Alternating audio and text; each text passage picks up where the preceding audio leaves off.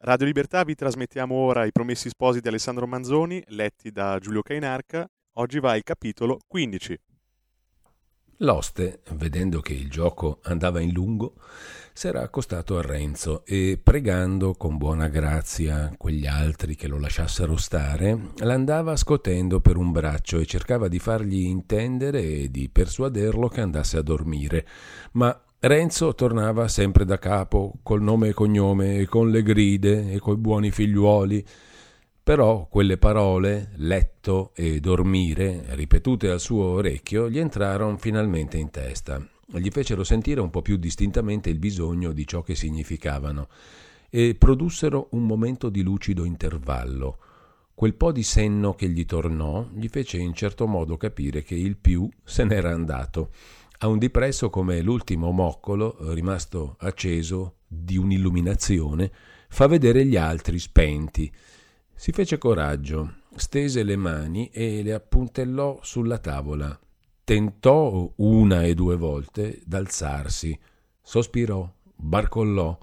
Alla terza, sorretto dall'oste, si rizzò. Quello, reggendolo tuttavia, lo fece uscire di tra la tavola e la panca e, preso con una mano un lume, con l'altra parte lo condusse, parte lo tirò alla meglio verso l'uscio di scala.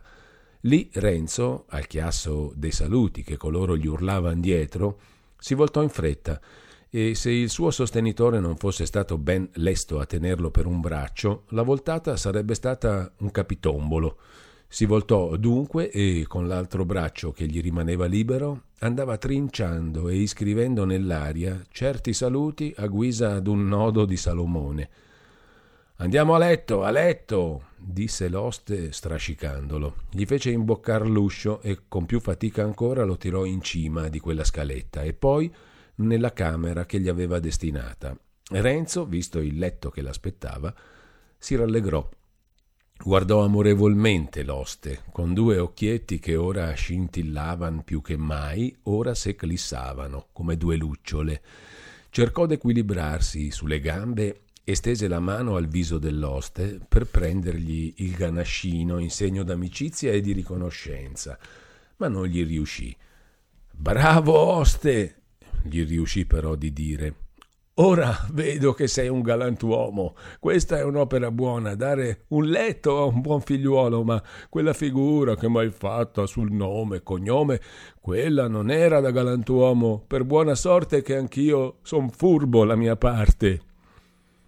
L'oste, il quale non pensava che colui potesse ancor tanto connettere, L'oste, che per lunga esperienza sapeva quanto gli uomini in quello stato siano più soggetti del solito a cambiare di parere, volle approfittare di quel lucido intervallo per fare un altro tentativo.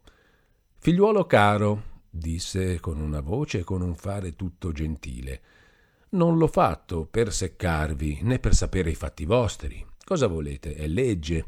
Anche noi bisogna ubbidire, altrimenti siamo i primi a portarne la pena è meglio contentarli e di che si tratta finalmente? Gran cosa dir due parole, non per loro, ma per fare un piacere a me. Via, qui tra noi a quattro occhi, facciamo le nostre cose, ditemi il vostro nome e, e poi andate a letto col cuor quieto. Ah, birbone! esclamò Renzo. Mariolo, tu mi torni ancora in campo con quell'infamità del nome, cognome, negozio. Sta zitto, buffone, va a letto, diceva l'oste. Ma Renzo continuava più forte. Ho inteso, sei della Lega anche tu. Aspetta, aspetta che t'accomodo io. E voltando la testa verso la scaletta cominciava a urlare più forte ancora. Amici, l'oste è della. Ho detto Percelia, gridò questo sul viso di Renzo, spingendolo verso il letto. Percelia, non hai inteso che ho detto Percelia? Ah, Percelia, ora parli bene. Quando hai detto Percelia, son proprio celie. E cadde bocconi sul letto. Animo, spogliatevi presto, disse l'oste e al consiglio aggiunse l'aiuto, che ce n'era bisogno. Quando Renzo si fu levato il farsetto, e ce ne volle, l'oste l'agguantò subito e corse con le mani alle tasche per vedere se c'era il morto. Lo trovò e pensando che il giorno dopo il suo ospite avrebbe avuto a fare i conti con tutt'altri che con lui, e che quel morto sarebbe probabilmente caduto in mani di dove un oste non avrebbe potuto farlo uscire, volle provarsi se almeno gli riusciva di concludere quest'altro affare. Voi siete un buon figliuolo, un galantuomo, non è vero? disse. Buon figliuolo, galantuomo! Rispose Renzo, facendo tuttavia litigar le dita co bottoni de panni che non s'era ancora potuto levare. Bene, replicò l'oste. Saldate ora dunque quel poco conticino, perché domani io devo uscire per certi miei affari. Questo è giusto, disse Renzo. Son furbo, ma galantuomo, ma i denari? Andare a cercare i denari ora?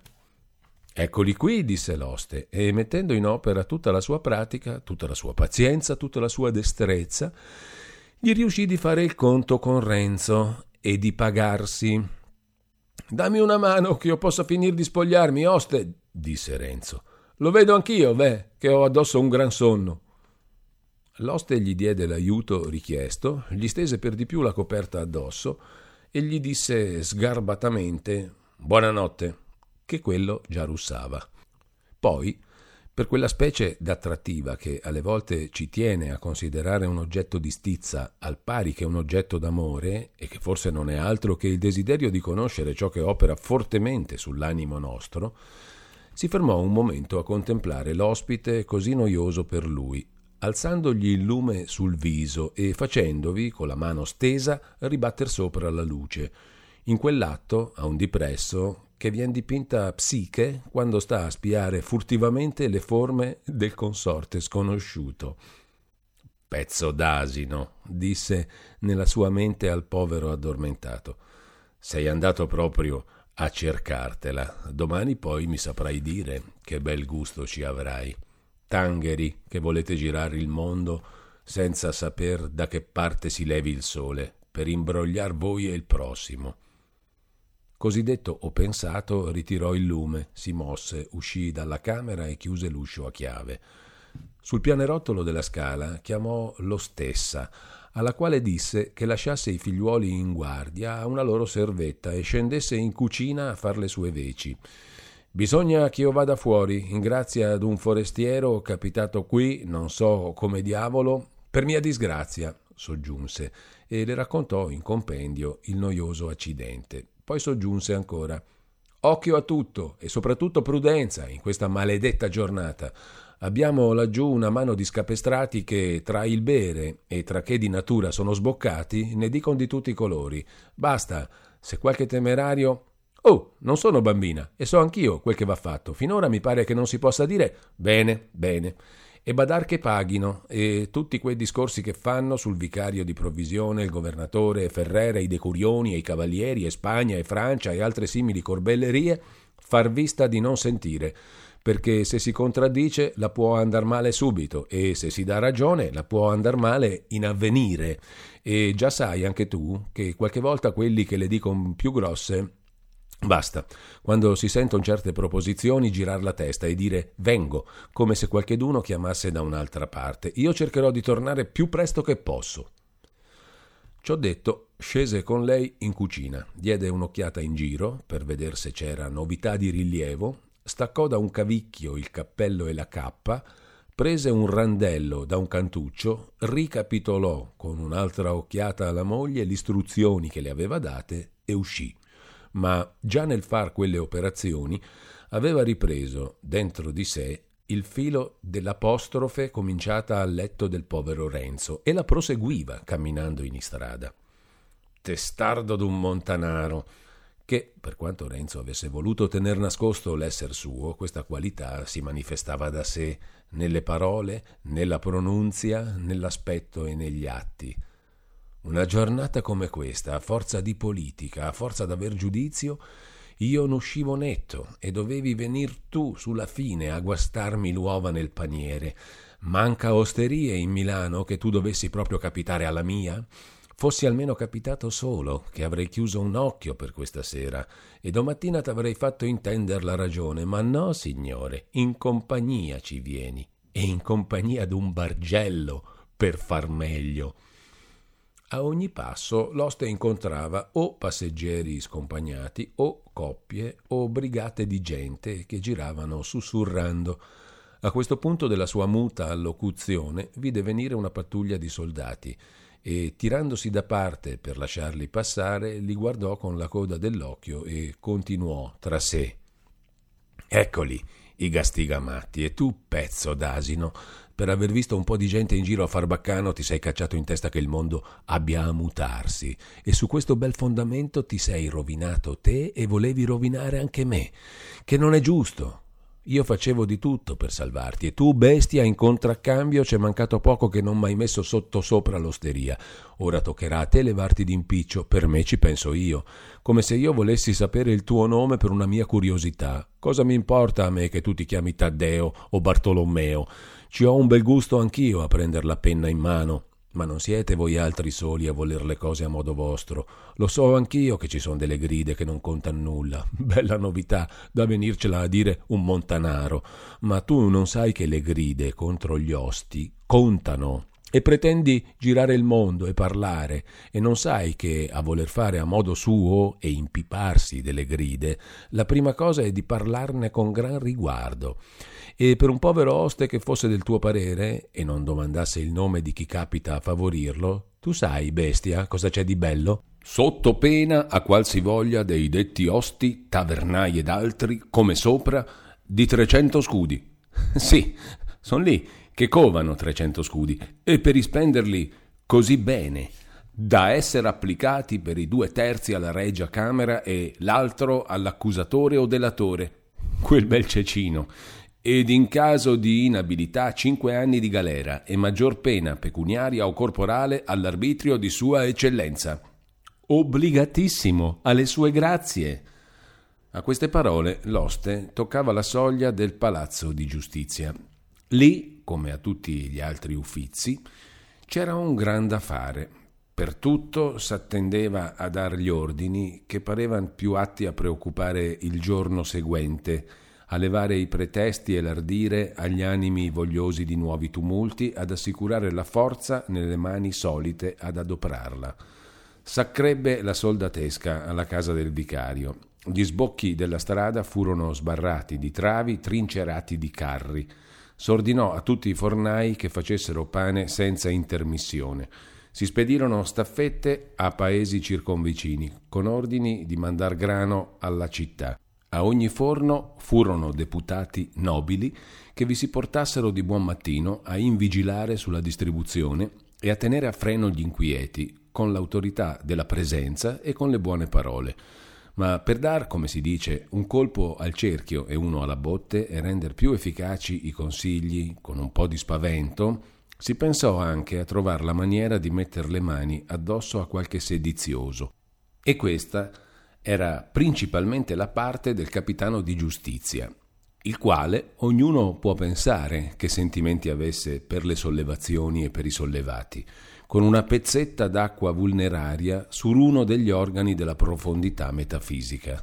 I suoi bracchi erano in campo fino dal principio del tumulto e quel sedicente Ambrogio Fusella era, come ha detto l'oste, un bargello travestito, mandato in giro appunto per cogliere sul fatto qualcheduno da potersi riconoscere e tenerlo in petto e appostarlo e acchiapparlo poi a notte affatto quieta o il giorno dopo.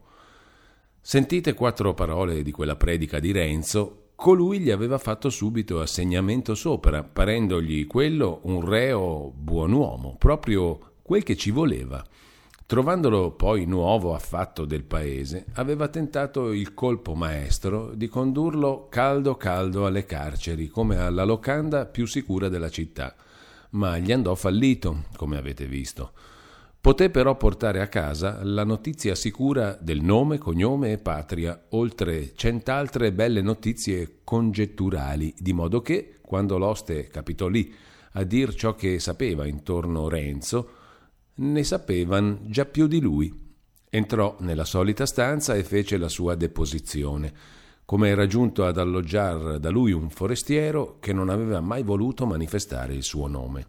Avete fatto il vostro dovere a informare la giustizia, disse un notaio criminale mettendo giù la penna. Ma già lo sapevamo. Bel segreto, pensò l'oste, ci vuole un gran talento. E sappiamo anche, continuò il notaio, quel riverito nome. Diavolo, il nome poi, come l'hanno fatto? pensò l'oste questa volta. Ma voi, riprese l'altro con volto serio, voi non dite tutto sinceramente. Cosa devo dire di più? Ah ah, sappiamo benissimo che colui ha portato nella vostra osteria una quantità di pane rubato e rubato con violenza per via di saccheggio e di sedizione. Viene uno con un pane in tasca, so assai dove è andato a prenderlo. Perché a parlare come in punto di morte posso dire di non avergli visto che un pane solo? Già, sempre scusare, difendere. Chi sente voi altri sono tutti galantuomini. Come potete provare che quel pane fosse di buon acquisto? Cos'ho da provare io? Io non c'entro, io fo l'oste. Non potrete però negare che codesto vostro avventore non abbia avuta la temerità di proferir parole ingiuriose contro le gride e di fare atti mali e indecenti contro l'arme di sua eccellenza. Mi faccia grazia, Vossignoria, come può mai essere mio avventore se lo vedo per la prima volta? È il diavolo, con rispetto parlando, che l'ha mandato a casa mia, e se lo conoscessi, Vossignoria vede bene che non avrei avuto bisogno di domandargli il suo nome. Però nella vostra osteria, alla vostra presenza, si son dette cose di fuoco, parole temerarie, proposizioni sediziose, mormorazioni, strida, clamori, come vuole Vossignoria che io badi agli spropositi, che posson dire tanti urloni che parlan tutti insieme. Io devo attendere ai miei interessi, che sono un pover'uomo, e poi Vossignoria sa bene che chi è di lingua sciolta, per il solito è anche lesto di mano, tanto più quando sono una brigata. Sì, sì, lasciateli fare e dire. Domani, domani. Vedrete se gli sarà passato il ruzzo. Cosa credete? Io non credo nulla. Che la canaglia sia diventata padrona di Milano? Oh, giusto. Vedrete, vedrete. Intendo benissimo, il re sarà sempre il re, ma chi avrà riscosso avrà riscosso e naturalmente un povero padre di famiglia non ha voglia di riscotere. Lor signori hanno la forza, a lor signori tocca. Avete ancora molta gente in casa? Un visibilio. E quel vostro avventore cosa fa? Continua a schiamazzare, a metter sulla gente, a preparar tumulti per domani? Quel forestiero, vuol dire Vossignoria, è andato a letto.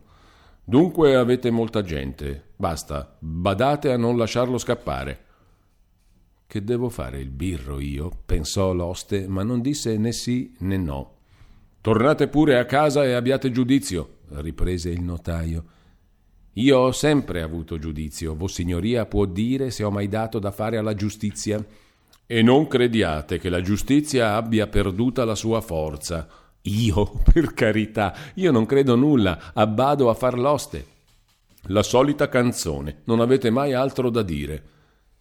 Che ho da dire altro? La verità è una sola.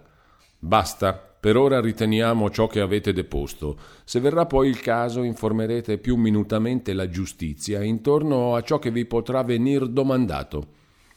Cosa ho da informare? Io non so nulla. Appena appena ho la testa da attendere ai fatti miei. Badate a non lasciarlo partire. Spero che l'illustrissimo signor capitano saprà che son venuto subito a fare il mio dovere. Bacio le mani a Vossignoria.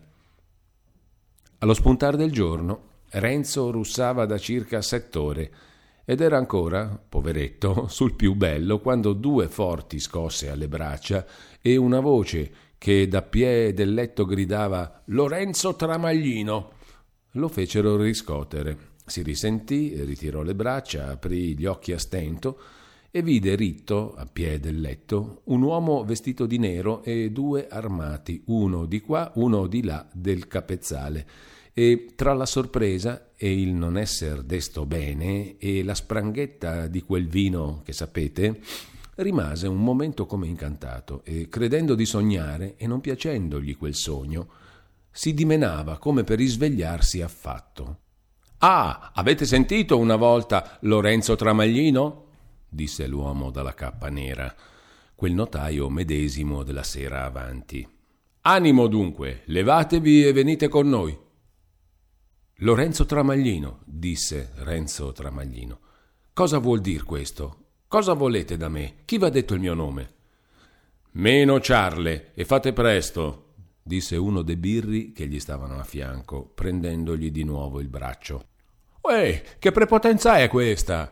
gridò Renzo ritirando il braccio. Oste, o l'oste! Lo portiamo via in camicia? disse ancora quel birro voltandosi al notaio. Avete inteso? disse questo a Renzo. Si farà così, se non vi levate subito subito per venir con noi. E perché? domandò Renzo. Il perché lo sentirete dal signor capitano di giustizia. Io? Io sono un galantuomo, non ho fatto nulla e mi maraviglio. Meglio per voi, meglio per voi. Così in due parole sarete spicciato e potrete andarvene per i fatti vostri. Mi lascino andare ora, disse Renzo. Io non ho che far nulla con la giustizia. Orsù, finiamola, disse un birro. Lo portiamo via davvero? disse l'altro. Lorenzo Tramaglino, disse il notaio. Come sa il mio nome, Vossignoria? Fate il vostro dovere, disse il notaio a Birri, i quali misero subito le mani addosso a Renzo per tirarlo fuori dal letto. Ehi, non toccate la carne d'un galantuomo che mi so vestir da me. Dunque vestitevi subito, disse il notaio. Mi vesto, rispose Renzo, e andava difatti raccogliendo qua e là i panni sparsi sul letto, come gli avanzi d'un naufragio sul lido e cominciando a metterseli proseguiva tuttavia dicendo Ma io non voglio andare dal capitano di giustizia, non ho che far nulla con lui, giacché mi si fa questo affronto ingiustamente.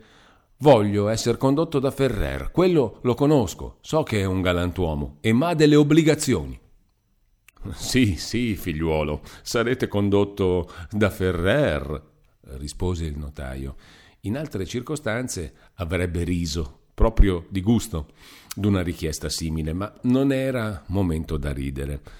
Già nel venire aveva visto per le strade un certo movimento da non potersi ben definire se fossero rimasugli d'una sollevazione non del tutto sedata o principi d'una nuova, uno sbucar di persone, un accozzarsi, un andare a brigate, un far crocchi e ora senza farne sembiante o cercando almeno di non farlo, stava in orecchi e gli pareva che il ronzio andasse crescendo. Desiderava dunque di spicciarsi, ma avrebbe anche voluto condur via Renzo d'amore e d'accordo, giacché se si fosse venuti a guerra aperta con lui, non poteva esser certo, quando fossero in istrada, di trovarsi tre contro uno. Perciò dava d'occhio a Birri che avessero pazienza e non inasprissero il giovine, e dalla parte sua cercava di persuaderlo con buone parole. Il giovine, intanto, mentre si vestiva adagino adagino, richiamandosi come poteva alla memoria gli avvenimenti del giorno avanti, indovinava bene, a un dipresso, che le gride e il nome e il cognome dovevano essere la causa di tutto, ma come diamine colui lo sapeva quel nome. E che diamine era accaduto in quella notte perché la giustizia avesse preso tant'animo da venire a colpo sicuro a metter le mani addosso a uno dei buoni figliuoli che il giorno avanti avevan tanta voce in capitolo e che non dovevano essere tutti addormentati perché Renzo s'accorgeva anche lui d'un ronzio crescente nella strada. Guardando poi in viso il notaio, vi scorgeva in pelle in pelle la titubazione che costui si sforzava invano di tener nascosta, onde, così per venire in chiaro delle sue congetture e scoprir paese, come per tirare in lungo e anche per tentare un colpo, disse Vedo bene cos'è l'origine di tutto questo, gli è per amor del nome e del cognome. Ier sera veramente era un po' allegro. Questi osti alle volte hanno certi vini traditori e alle volte, come dico, si sa, quando il vino è giù è lui che parla, ma se non si tratta d'altro, ora son pronto a darle ogni soddisfazione. E poi, già lei lo sa il mio nome. Chi diamine gliel'ha detto? Bravo figliuolo, bravo, rispose il notaio tutto manieroso. Vedo che avete giudizio e Credete a me che son del mestiere, voi siete più furbo che tant'altri. È la migliore maniera d'uscirne presto e bene. Con codeste buone disposizioni, in due parole siete spicciato e lasciato in libertà. Ma io, vedete, figliuolo, ho le mani legate, non posso rilasciarvi qui come vorrei. Via, fate presto e venite pure senza timore, che quando vedranno chi siete, e poi io dirò, lasciate fare a me. Basta, sbrigatevi, figliuolo. Ah, lei non può. Intendo, disse Renzo, e continuava a vestirsi, rispingendo con decenni i cenni che i birri facevano di mettergli le mani addosso per farlo spicciare. Passeremo dalla piazza del Duomo? Domandò poi al notaio. Di dove volete, per la più corta, a fine di lasciarvi più presto in libertà disse quello, rodendosi dentro di sé di dover lasciar cadere in terra quella domanda misteriosa di Renzo, che poteva divenire un tema di cento interrogazioni. Quando uno nasce disgraziato, pensava, ecco, mi viene alle mani uno che, si vede, non vorrebbe far altro che cantare e un po' di respiro che s'avesse così extra formam accademicamente in via di discorso amichevole. Gli si farebbe confessare senza corda quel che uno volesse. Un uomo da condurlo in prigione già bello esaminato senza che se ne fosse accorto. E un uomo di questa sorte mi deve per l'appunto capitare in un momento così angustiato. E non c'è scampo Continuava a pensare, tendendo gli orecchi e piegando la testa all'indietro. Non c'è rimedio, e risica d'essere una giornata peggio di ieri. Ciò che lo fece pensar così fu un rumore straordinario che si sentì nella strada e non poté tenersi di non aprir l'impannata per dare un'occhiatina. Vide che era un crocchio di cittadini i quali, all'intimazione di sbandarsi, fatta loro da una pattuglia, avevano da principio risposto con cattive parole e finalmente si separavano continuando a brontolare. E quel che al notaio parve un segno mortale, i soldati erano pieni di civiltà. Chiuse l'impannata e stette un momento in forse, se dovesse condurre l'impresa a termine o lasciar Renzo in guardia de due birri e correr dal capitano di giustizia a render conto di ciò che accadeva. Ma, pensò subito, mi si dirà che sono un buon a nulla, un pusillanime che dovevo eseguir gli ordini. Siamo in ballo, bisogna ballare. Malannaggia la furia, maledetto il mestiere. Renzo era levato, i due satelliti gli stavano a fianchi. Il notaio accennò a costoro che non lo sforzassero troppo e disse a lui Da bravo figliuolo, a noi spicciatevi. Anche Renzo sentiva, vedeva e pensava.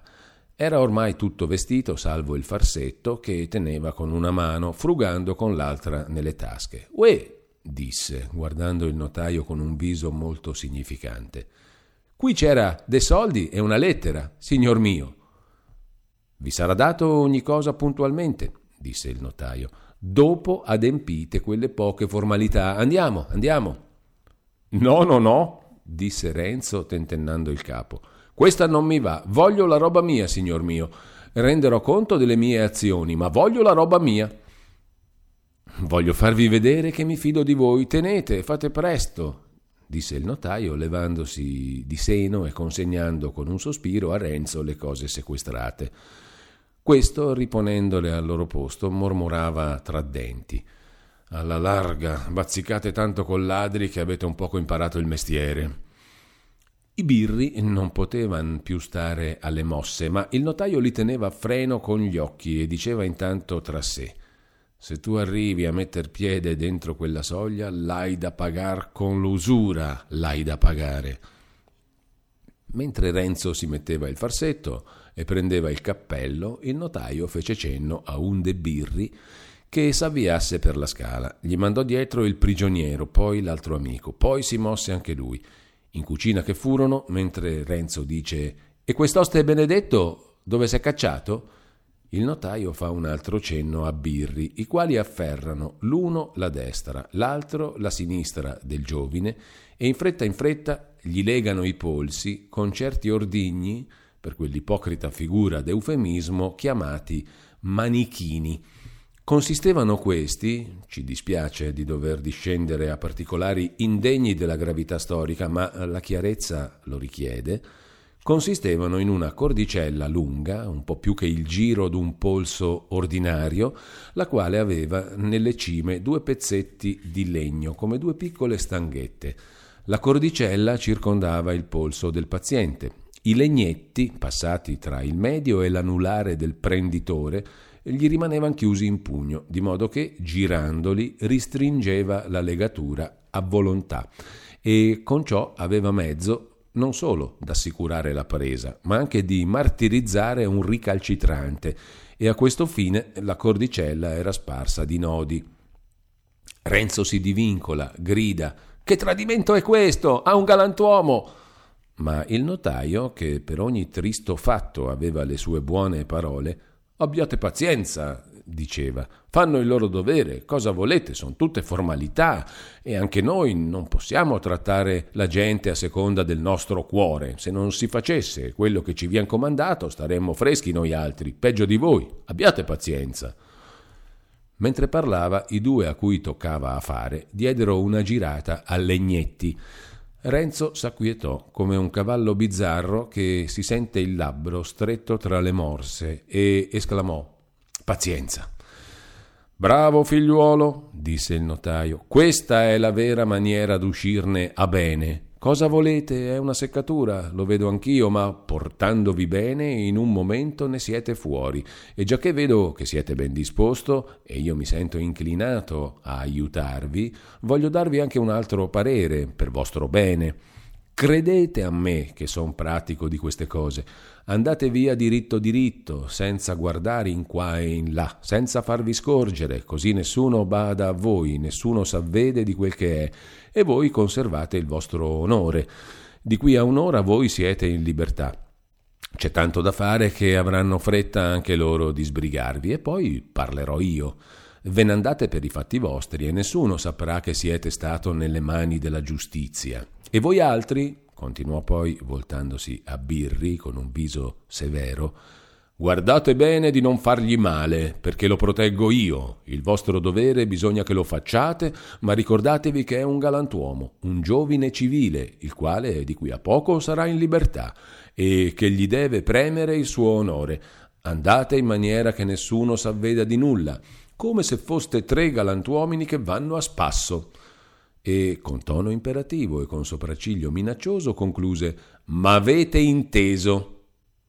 Voltatosi poi a Renzo, col sopracciglio spianato e col viso divenuto a un tratto ridente, che pareva volesse dire Oh, noi sì che siamo amici, gli bisbigliò di nuovo Giudizio, fate a mio modo, andate raccolto e quieto, fidatevi di chi vi vuol bene, andiamo. E la comitiva s'avviò.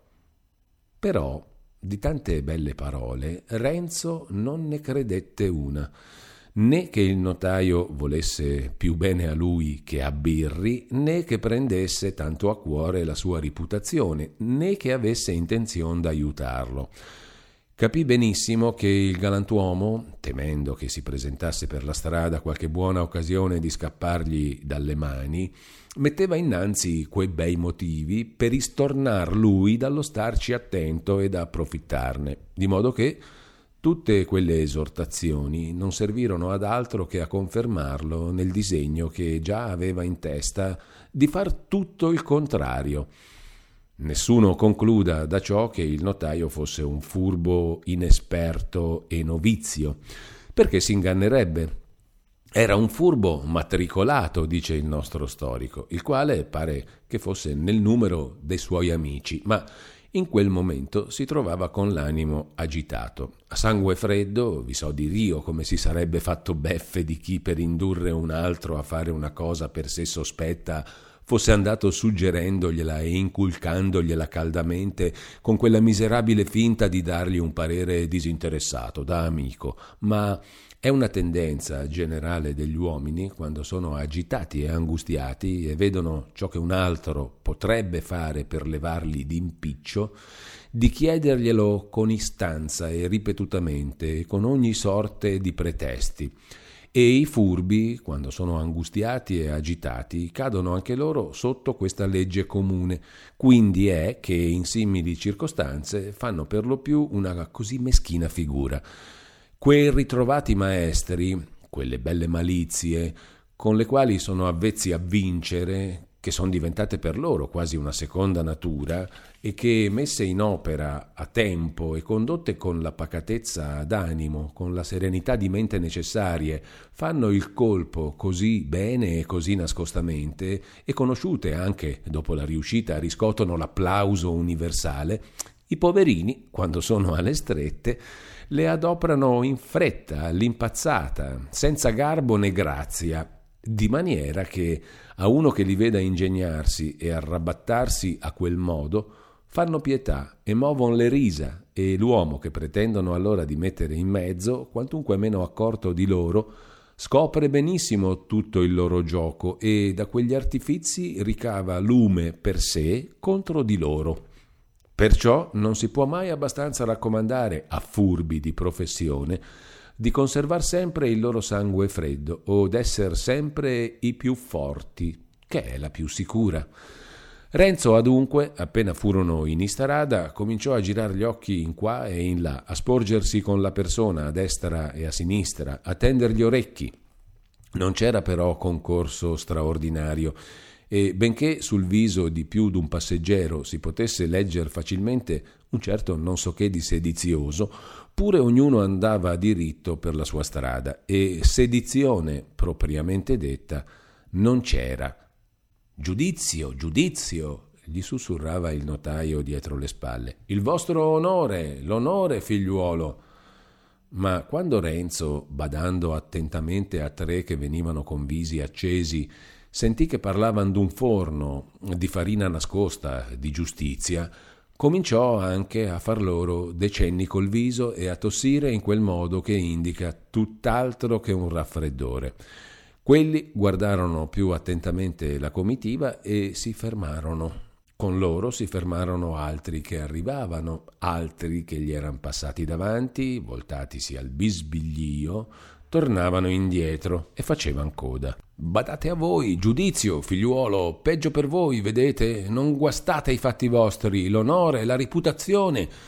Continuava a sussurrare il notaio. Renzo faceva peggio. I birri, dopo essersi consultati con l'occhio, pensando di far bene, ognuno è soggetto a sbagliare, gli diedero una stretta di manichini. Ai ai ai! Gridò il tormentato. Al grido la gente s'affolla intorno, n'accorre da ogni parte della strada, la comitiva si trova incagliata. È un malvivente, bisbigliava il notaio a quelli che gli erano a ridosso. È un ladro, colto sul fatto, si ritirino, lascin passare la giustizia.